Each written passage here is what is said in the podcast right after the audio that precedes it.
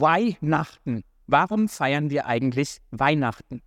Und was kann man da als Physiker, wie ich einer bin, vielleicht dazu beitragen? Was ist zum Beispiel dran an dem berühmten Stern von Bethlehem? Eine spannende Frage, die wir im Rahmen dieses Vortrags erkunden wollen. Aber erstmal die Frage, worum geht es eigentlich an Weihnachten? Da gibt es verschiedene Umfragen. Ich habe hier mal eine aus dem Jahr 2014. Da war die Frage an die Interviewpartner, hat Weihnachten für Sie persönlich eher eine religiöse Bedeutung oder eher eine Bedeutung als arbeitsfreier Tag bzw. als Tag für Freizeit und Erholung?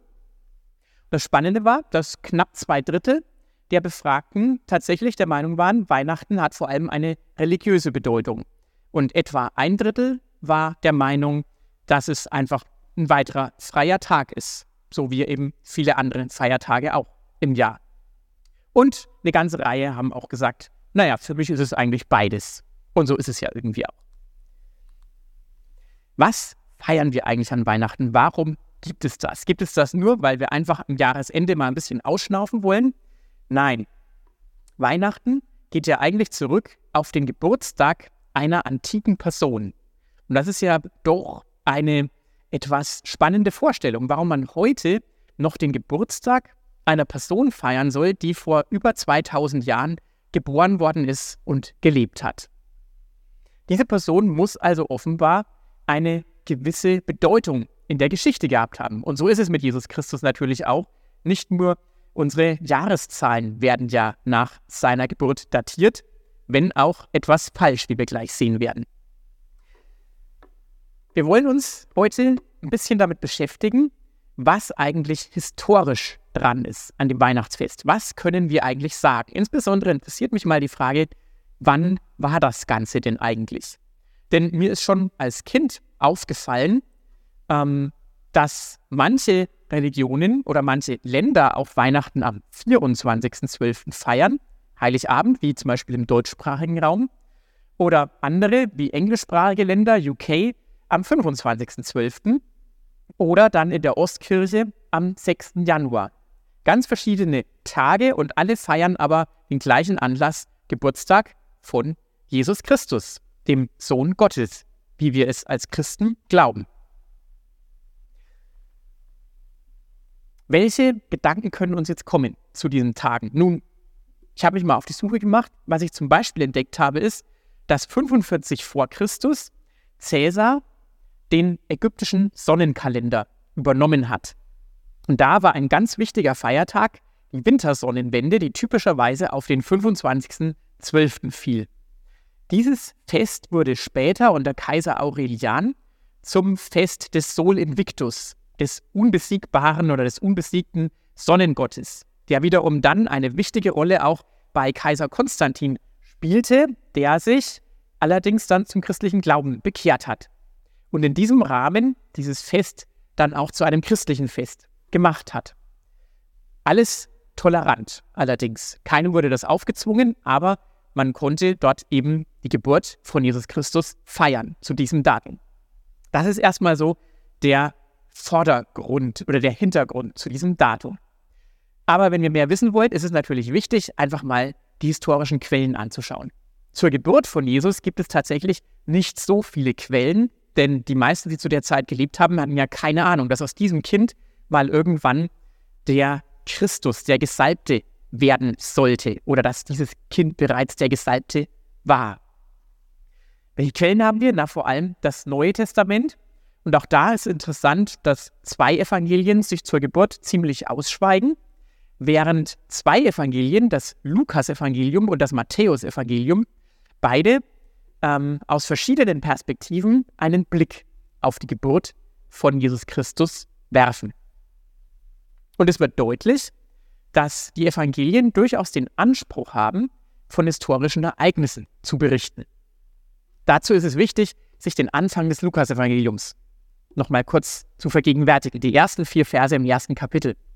Da schreibt Lukas nämlich, da es nun schon viele unternommen haben, einen Bericht von den Ereignissen zu verfassen, die sich unter uns zugetragen haben, wie sie uns die überliefert haben, die von Anfang an Augenzeugen und Diener des Wortes gewesen sind, hat es auch mir gut geschienen, der ich allen von Anfang an genau gefolgt bin, es dir, hochedler Theophilus, der Reihe nach zu schreiben, damit du die Zuverlässigkeit der Dinge erkennst, in denen du unterrichtet worden bist.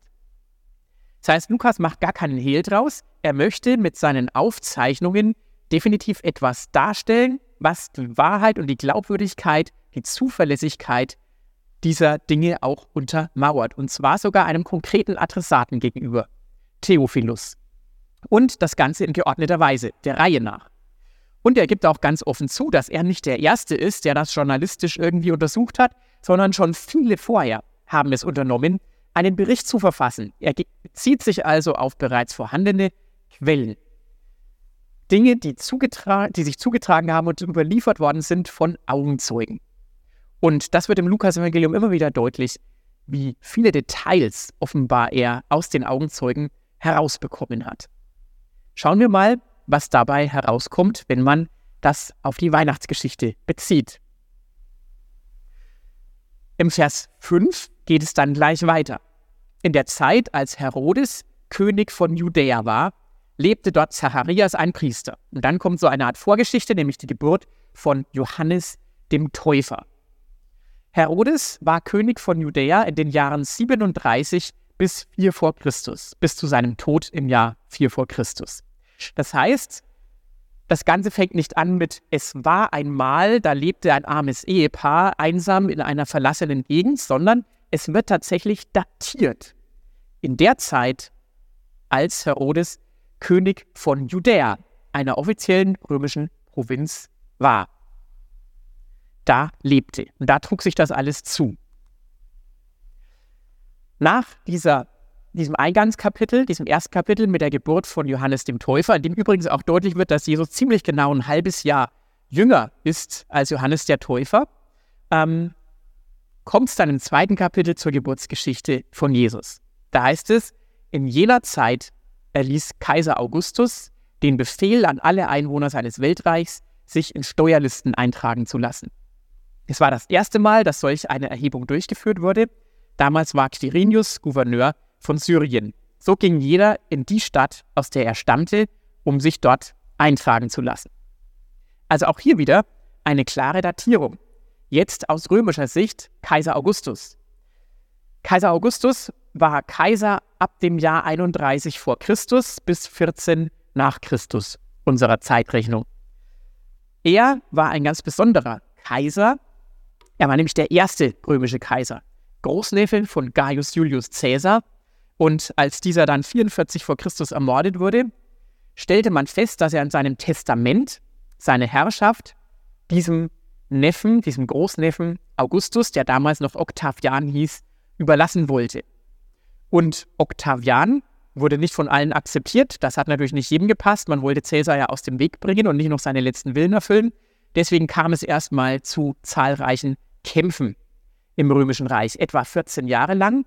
Aber aus diesen Kämpfen ging dann tatsächlich Octavian als Sieger hervor und begründete somit das Kaiserreich, das römische Kaiserreich, das Imperium Romanum. Und er ließ sich als Friedensbringer feiern, denn es gab Überlieferungen auch bei den Römern, aber auch bei vielen anderen Völkern, genau in dieser Zeit, dass der Friedensherrscher kommen wird, der den Frieden auf die Welt bringen wird. Und aus römischer Sicht, wer konnte es anders sein, als eben dieser Octavian, der jetzt Frieden dem Römischen Reich gebracht hat und die bürgerkriegsähnlichen Zustände beendet hat. Und so wurde er Augustus genannt, der Erhabene, der Anbetungswürdige. Und dieser Augustus, der möchte natürlich wissen, wie viel er besitzt, wie viel Reichtum er hat, wie viele Untertanen er hat, wie viele Steuereinnahmen er hat. Und so kommt es dazu, dass er die Bewohner seines Weltreichs in allen Provinzen Schritt für Schritt in Listen eintragen lässt. Bei Augustus ist auch noch interessant zu erwähnen, dass er sich auch als ein göttlicher Sohn verehren lassen hat und dass seine Befehle immer als gute Nachricht verkündigt worden sind, also als Euangelion auf Griechisch. Eine sehr spannende äh, Beobachtung, auf die wir nachher gleich noch zu sprechen kommen werden. Aber noch ein Gedanke zu der Volkszählung. Die ist tatsächlich nicht so ganz einfach. Denn man weiß, dass es eine große Volkszählung vor allem gegeben hat in den Jahren 6 bis 7 nach Christus. Da war auch Publius Sulpicius Quirinius, der im Text erwähnt wird, Statthalter. Und die Frage ist, wenn Lukas sich auf diesen Zensus, auf diese Volkszählung beziehen würde, dann wäre die Datierung der Geburt Jesu deutlich zu spät, nämlich erst sechs nach Christus. So spät kann Jesus nicht geboren worden sein, denn da war Herodes schon längst tot, der ja vier vor Christus schon gestorben ist, also zehn Jahre schon tot. Deswegen ist die Frage, was hat es mit diesem Quirinius und mit diesem Zensus auf sich? Eine heiß diskutierte Frage. Also, was finden wir über Quirinius? Quirinius war von 12 vor Christus bis 9 nach Christus, unter anderem auch als Konsul, maßgeblich an der römischen Politik im Nahen Osten beteiligt. So führte er eine ganze Reihe Feldzüge in Kleinasien, um die Grenzen nach Osten hin zu sichern und auszudehnen natürlich. Er war auch Statthalter von Syrien, einschließlich des Gebiets von Palästina, das zu dieser römischen Provinz dazugehörte, in den Jahren 6 bis 9 nach Christus, in denen auch die große Volkszählung stattfand, die Lukas übrigens auch in der Apostelgeschichte, Kapitel 5, Vers 37, erwähnt im Zusammenhang mit einem Aufstand eines gewissen Judas. Aber wie gesagt, diese Volkszählung kann eigentlich bei der Geburt Jesu nicht gemeint sein. Nun gibt es ein paar umstrittene Hinweise, außerbiblische Hinweise, die darauf deuten könnten, dass Quirinius auch schon um 7 bis 4 vor Christus mit der Verwaltung der Provinz Syrien betraut war. Er war zum Beispiel ab 15 vor Christus, also noch bevor er Konsul wurde, war er Prokonsul von Kreta und Kyrene. Vielleicht war im Rahmen dieser Tätigkeit auch bereits einmal ein Zensus, eine Volkszählung ähm, erfolgt, von der aber Josephus Flavius zum Beispiel eben nichts berichtet. Vielleicht war sie auch kleiner, aber immer wieder fanden solche Zensus statt im Römischen Reich, denn man wollte ja wissen, wie viel Steuern man einnimmt. Vielleicht ist aber auch dieses Problem mit dem Zensus und dem Quirinius viel kleiner als wir es uns gerade gemacht haben. Denn der Vers, also Lukas Kapitel 2, besonders dann Vers 2 und 3, kann man unterschiedlich übersetzen. Das könnte man zum Beispiel auch übersetzen. Der griechische Text ist relativ kompliziert formuliert mit einem Genitivus absolutus für die Insider. Und der könnte aber auch ein Genitiv des Vergleiches sein. Das heißt, man könnte auch übersetzen, dies ereignete sich als ein Zensus, ehe Quirinius Statthalter von Syrien war. Also sprich eine Volkszählung vor dieser bekannten Statthalterschaft von Quirinius. Oder man könnte auch sagen, dieser Zensus ereignete sich, ehe Quirinius Statthalter von Syrien war. Oder eine andere Möglichkeit, dieser Zensus ereignete sich früher als erster, noch vor demjenigen Zensus, als Quirinius Statthalter von Syrien war. Das wäre so eine Art Datierung. Ähm, Deutschland wurde Weltmeister, bevor die große Weltmeisterschaft in Russland stattfand. So in diesem, Stil, in diesem Stil. Also man weiß dann genau, ja, 2018 wurde in Russland Frankreich Weltmeister und davor irgendwann so 2014 war Deutschland Weltmeister. So ähnlich wäre dann die Datierung hier eventuell im Text gemeint. Also dann würde es auf jeden Fall um einen Zensus vor dem großen bekannten Zensus gehen, denn im Jahr 6 nach Christus wurde die Provinz Judäa offiziell dem römischen, Leib, äh, dem römischen Reich einverleibt, das heißt offiziell aufgenommen. Ähm, und dazu wurde ein großer Zensus durchgeführt. Das heißt, das war allen bekannt, das war nämlich besonders demütigend, besonders für die Juden, weil dadurch eine ganze Reihe von Rechten verloren gegangen sind für die jüdische Bevölkerung. Gut, und im Rahmen dieses Zensus, so geht der Text dann weiter ab Vers 4, macht nun auch Josef sich auf den Weg. Er gehört nämlich zum Haus und zur Nachkommenschaft Davids und begibt sich deswegen von seinem Wohnort Nazareth in Galiläa im Norden der Provinz Palästina hinunter oder hinaus nach Bethlehem in Judäa, der Stadt Davids, um sich dort zusammen mit Maria, seiner Verlobten, eintragen zu lassen. Und Maria war schwanger. In Bethlehem war es dann auch schon soweit. Für Maria kam die Zeit der Entbindung. Sie brachte ihr erstes Kind, einen Sohn zur Welt, wickelte ihn in Windeln und legte ihn in eine Futterkrippe, denn sie hatten keinen Platz in der Unterkunft bekommen. Und dann schwenkt die Kamera von Lukas zu den Hirten. Die Hirten, die draußen auf dem Feld sind, und da erscheint plötzlich im Dunkel der Nacht der Engel, der von einem Evangelium spricht, von einer guten Nachricht, dass nämlich der Retter geboren wurde, der Frieden bringt. Ehre sei Gott in der Höhe und Friede den Menschen seines Wohlgefallens auf der Erde. Das ist eigentlich hochprovokativ damals, denn der Einzige, der Frieden auf die Welt bringen konnte, war natürlich der Sohn Gottes Augustus, der römische Kaiser. Und jetzt kommt da dieser Engel und bringt den Hirten eine ganz andere gute Nachricht, ein anderes Evangelium als das, das der römische Kaiser verbreiten lässt. Also, da steckt ganz schön viel Politik drin in der Weihnachtsgeschichte, die man einfach so beim Lesen oder dem Christbaum gar nicht wahrnimmt. Also, wir sehen, so richtig weiter kommen wir mit dem Geburtsdatum von Jesus leider mit den biblischen Texten bis zu diesem Punkt zumindest nicht. Aber wir können einfach weiterlesen im Kapitel 3 von Lukas. Da beginnt nämlich das öffentliche Wirken von Jesus Christus. Es heißt, im 15. Jahr der Herrschaft des Kaisers Tiberius, als Pontius Pilatus Statthalter in Judäa war und Herodes Landesfürst von Galiläa und sein Bruder Philippus Landesfürst von Iturea und der Landschaft Trachonitis und Lysanias Landesfürst von Abilene.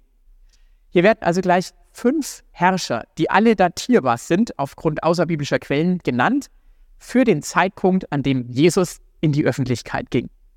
Das sind also sehr genaue Datierungsangaben. Leider sind sie auch wieder nicht so genau, wie wir sie heute gerne hätten, denn man muss sagen, das 15. Jahr des Kaisers Tiber Tiberius kann man leider wieder unterschiedlich verstehen. Denn die Herrschaft des Tiber Tiberius begann schon zu Lebzeiten des Kaisers Augustus, als der ihn nämlich als seinen Mitregenten und Nachfolger schon mal mit einsetzte. Und die Alleinherrschaft von Tiberius begann ein gutes Jahr später, als Augustus dann verstorben war. Und nun ist wieder die Frage, wo beginnt das erste Jahr des Kaisers Tiberius? Und das wird eben unterschiedlich auch verwendet bei den antiken äh, Geschichtsschreibern. Naja, aber wir können es trotzdem ganz gut eingrenzen. Es handelt sich offenbar um das Jahr 28 bis 30 nach Christus. Also zweite Hälfte 28, maximal früheste Hälfte 30 nach Christus, vielleicht auch das Jahr 29 nach Christus. Wenn wir 14 nach Christus als Ausgangspunkt nehmen und dann eben 14 oder 15 Jahre dazu addieren. Wenn wir weiterlesen, im Kapitel 3 kommt Vers 23 und da heißt es, Jesus war ungefähr 30 Jahre alt, als er anfing, öffentlich zu wirken. Man hielt ihn für den Sohn Josefs und Josef war der Sohn Elis. Und dann kommt der ganze Stammbaum von Josef. Wenn man das nun ganz mal, ich sag mal, versucht wörtlich zu nehmen, 30 Jahre war Jesus alt, dann kommt man, wie es der Mönch Dionysius Exiguus im Jahr 525 nach Christus gemacht hat, ähm, 30 Jahre zurück aus dem Jahr 28 oder 29 eben ungefähr auf das Jahr 1 vor Christus. Das heißt, der Mönch Dionysius Exiguus datiert die Geburt Jesu auf den 25.12. 1 vor Christus. 25.12. ist wieder der traditionelle Geburtstagsfeiertag, der aber nicht aus der Bibel stammt, sondern eben aus dem römisch- oder ägyptischen Kalender entliehen äh, worden ist. Das Jahr Null existiert übrigens gar nicht und so kommt man eben dann zum Jahr 1 vor Christus. Allerdings, so wörtlich Dionysius Exiguus das Ganze nehmen wollte, hat er es doch nicht wörtlich genug genommen. Denn es steht ganz klar im Text ein ungefähr oder ein etwa 30 Jahre alt. Und das ist ein sehr dehnbarer Begriff. Da sind durchaus fünf oder sechs Jahre Spanne drin. Ich finde es sehr interessant und ermutigend, wie gewissenhaft die Evangelien hier vorgehen. Sie spiegeln nicht eine Genauigkeit vor, die sie nicht haben, Lukas wusste es eben offenbar nicht und offenbar wussten es auch die ganzen anderen Augenzeugen nicht, wie alt Jesus wirklich war, als sein öffentliches Wirken losging. Und deswegen schreibt er eben, er war ungefähr 30 Jahre alt. Das verhindert aber auch wieder, dass wir die Geburt Jesu genauer datieren können. Zumindest gemäß dieser Texte. Versuchen wir es also nochmal zusammenzufassen. Wie nah kommen wir an die Geburt Jesu ran? Also wir haben die Datierung des Jahres bei Lukas. Wir haben Herodes, der Große ist König. Er starb nach besten Rekonstruktionen, auch aufgrund der Angaben von Josephus Flavius. Da spielt eine Mondfinsternis eine Rolle, die wahrscheinlich im Jahr 5 vor Christus oder dann auch im Jahr 4 vor Christus stattfand, einmal total, einmal partiell. aber er starb wahrscheinlich im Frühjahr 4 vor Christus. Davon gehen die meisten Historiker heute aus. Der lebte noch, als Jesus geboren wurde, also muss Jesus vor 4 vor Christus geboren worden sein. Und dann fand da eine Volkszählung statt, die leider außerbiblisch offenbar bis jetzt zumindest noch nicht bestätigt worden ist. Vielleicht findet man noch mal irgendwann Zeugnisse. Momentan hat man keine. Aber wie gesagt, vielleicht heißt es auch einfach nur ein Zensus, der vor der großen Volkszählung des Quirinius stattgefunden hat, die 6 nach Christus stattfand. Tja, soweit kommen wir bei Lukas. Gehen wir mal weiter zu Matthäus. Im Matthäusevangelium werden interessanterweise ganz andere Ereignisse mit der Geburt von Jesus in Verbindung gebracht. Nämlich ein Sternenereignis, der Stern, der sogenannte Stern von Bethlehem. Da heißt es, Matthäus Kapitel 2, Vers 1 bis 3, Jesus wurde zur Zeit des Königs Herodes in Bethlehem, einer Stadt in Judäa, geboren. Also auch hier die Bestätigung, König ist Herodes, also vor 4 vor Christus. Bald darauf kamen Sterndeuter aus einem Land im Osten nach Jerusalem. Vermutlich die Provinz Arabien, die ging aber von Syrien bis in den Irak, fast nach Iran rein. Diese Gegend. Wo ist der König der Juden, der kürzlich geboren wurde? fragten sie. Wir haben seinen Stern aufgehen sehen und sind gekommen, um ihm Ehre zu erweisen. Im Text heißt es also, dass Sterndeuter aus dem Osten, aus dem Orient gekommen sind.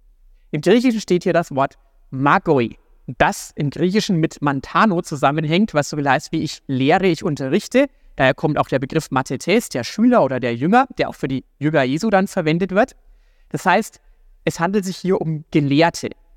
Im Gegensatz zur kirchlichen Tradition, wo immer von den drei heiligen Königen die Rede ist, ist hier also weder von drei Personen die Rede, noch von Königen, noch werden diese Könige irgendwie mit Namen benannt, also Kaspar, Melchior und Balthasar, was ja wahrscheinlich einfach von der Aufschrift, die zu Neujahr im Neujahrssegen an die Tür geschrieben wird, CMB, Christus Mansionem Benedicat, also Christus möge diese Wohnung segnen, wahrscheinlich in Anlehnung an diese Buchstaben entwickelt worden ist. Also keine Namen, keine Könige, keine drei. Es ist eine Gruppe von einflussreichen Gelehrten am Königshof im babylonisch-persischen Kulturraum. Letztendlich eine Übersetzung der Amtsbezeichnung. Das sind Gelehrte, die kannten sich aus mit Geschichte, mit Politik, mit Literatur, mit Musik, mit Mathematik, mit Astronomie, mit Astrologie, denn die Sterne wurden ja als Götter betrachtet und hatten deswegen auch einen Einfluss auf die Weltgeschichte. Und sie waren verantwortlich für die Bibliothek, wo sie vielleicht auch noch alte Unterlagen aus früheren Jahrhunderten aufbewahrten, die vielleicht sogar noch auf den Propheten Daniel zurückgingen, der ja eben auch im persischen Kulturraum jahrelang tätig war. Man könnte es also auch übersetzen, es kam ein Professoren-Think Tank von führenden Wissenschaftlern aus dem Nahen Osten. Diese Sterndeuter waren, wenn sie so aus der Region Babylon vielleicht kamen, etwa 800 bis 1000 Kilometer unterwegs, folgten dabei wahrscheinlich dem fruchtbaren Halbmond mit ihren äh, Kamelen und ihrer äh, Gesellschaft, mit ihrer Entourage ähm, und diese Reise wird dann so ungefähr 30 bis 40 Tage gedauert haben, je nach Reisegeschwindigkeit 20 bis 30 Kilometer pro Tag. Als sie bei Herodes ankommen, Vers 4 des Matthäus-Evangeliums Kapitel 2 heißt es dann, König Herodes, als er das hörte, erschrak er und mit ihm ganz Jerusalem. Kein Wunder, König Herodes ist etwa 60 Jahre alt und hat panische Angst davor, dass er eines Tages gestürzt wird. Am ehesten vielleicht sogar von seinen Verwandten. Und jetzt kommen da Sterndeuter aus dem fernen Osten und berichten ihm, ein König ist geboren worden, von dem er nichts weiß. Das muss er natürlich herausfinden. So rief er alle führenden Priester und alle Schriftgelehrten des jüdischen Volkes zusammen und erkundigte sich bei ihnen, wo der Messias geboren werden sollte. Die Antwort heißt Bethlehem in Judäa. Denn so ist es in der Schrift durch den Propheten vorausgesagt. Dann wird der Prophet Micha zitiert im Kapitel 5. Und du, Bethlehem im Land Juda, du bist keineswegs die unbedeutendste unter den Städten Judas, denn aus dir wird ein Fürst hervorgehen, der mein Volk Israel führen wird, wie ein Hirte seine Herde. Das ist eine messianische Prophetie aus dem Alten Testament. Und Herodes ruft dann die Sterndeuter heimlich zu sich ähm, lässt sich nochmal den genauen Zeitpunkt dieser Gestirnserscheinung angeben, ähm, wann der Stern zum ersten Mal erschienen ist, heißt es da. Und daraufhin schickt er sie dann nach Bethlehem und bittet sie danach zurückzukommen, denn er will dann unabhängig von ihnen auch hinziehen, um das Kind äh, anzubeten und ihm Ehre zu erweisen. So sind die Sterndeuter nun also auf einer Mission, sozusagen, ganz öffentlich. Und machen sich auf den Weg. Für mich ist die Hauptfrage aber, warum sollten diese Sterndeuter, die nicht im Römischen Reich beheimatet sind, ganz offensichtlich, sondern vermutlich aus dem benachbarten Partherreich, dem Nachfolgereich der Seleukiden, beheimatet sind, warum sollten die in ein fremdes Reich reisen, das von den Römern beherrscht wird, den Feinden, den politischen, ähm, und dann nicht mal in die Hauptstadt des Römischen Reiches, Rom, sondern in eine unbedeutende Provinzhauptstadt, Jerusalem. Was könnte da dahinter stehen? Judäa hatte sich im Makkabäeraufstand von den Seleukiden befreit im Jahr 165 vor Christus, war dann etwa 100 Jahre unabhängig, bevor es dann von den feindlichen Römern wiederum besetzt worden ist. Pompeius war ganz erstaunt, als er im Jahr 63 vor Christus in das Allerheiligste eintrat und dort nur einen kleinen Holzkasten fand. Und mehr nicht. Vielleicht hatten diese Sterndeuter also Informationen noch aus den Tagen des Propheten Daniel, der in Babylon und Persien gewirkt hat. Vielleicht gab es auch andere Prophetien oder Hinweise, die darauf hindeuteten, dass da offenbar ein bedeutender Herrscher, der für die ganze Welt relevant ist und Frieden bringt. Wie gesagt, diese äh, Erwartung war fast universal vorhanden. Auch bei den Juden war diese Messias-Erwartung im ersten Jahrhundert nach Christus sehr ausgeprägt. Ebenso bei den Römern, die sie in Augustus erfüllt gesehen hatten, vielleicht auch in den Nachbarvölkern. Da sie Sterndeuter sind und in der Astrologie sehr bewandert sind, beobachten sie offenbar die Sterne und betrachten die Sterne auch als göttliche Botschaften, die schicksalsbestimmend sind. Die Frage ist also, was haben sie vielleicht in den Sternen da beobachtet? Was gab ihnen den Anlass für eine so gefährliche und aufwendige Reise? Irgendetwas wirklich Bedeutsames muss da oben am Himmel passiert sein, dass sie diesen Aufwand auf sich nahmen, und in die Fremde zogen, ins feindliche Römerreich. Dazu wollen wir uns in der nächsten Folge etwas ausführlicher Gedanken machen und schauen, welche Gedanken sich verschiedene Menschen schon gemacht haben zum Stern von Bethlehem. Danke für die Aufmerksamkeit.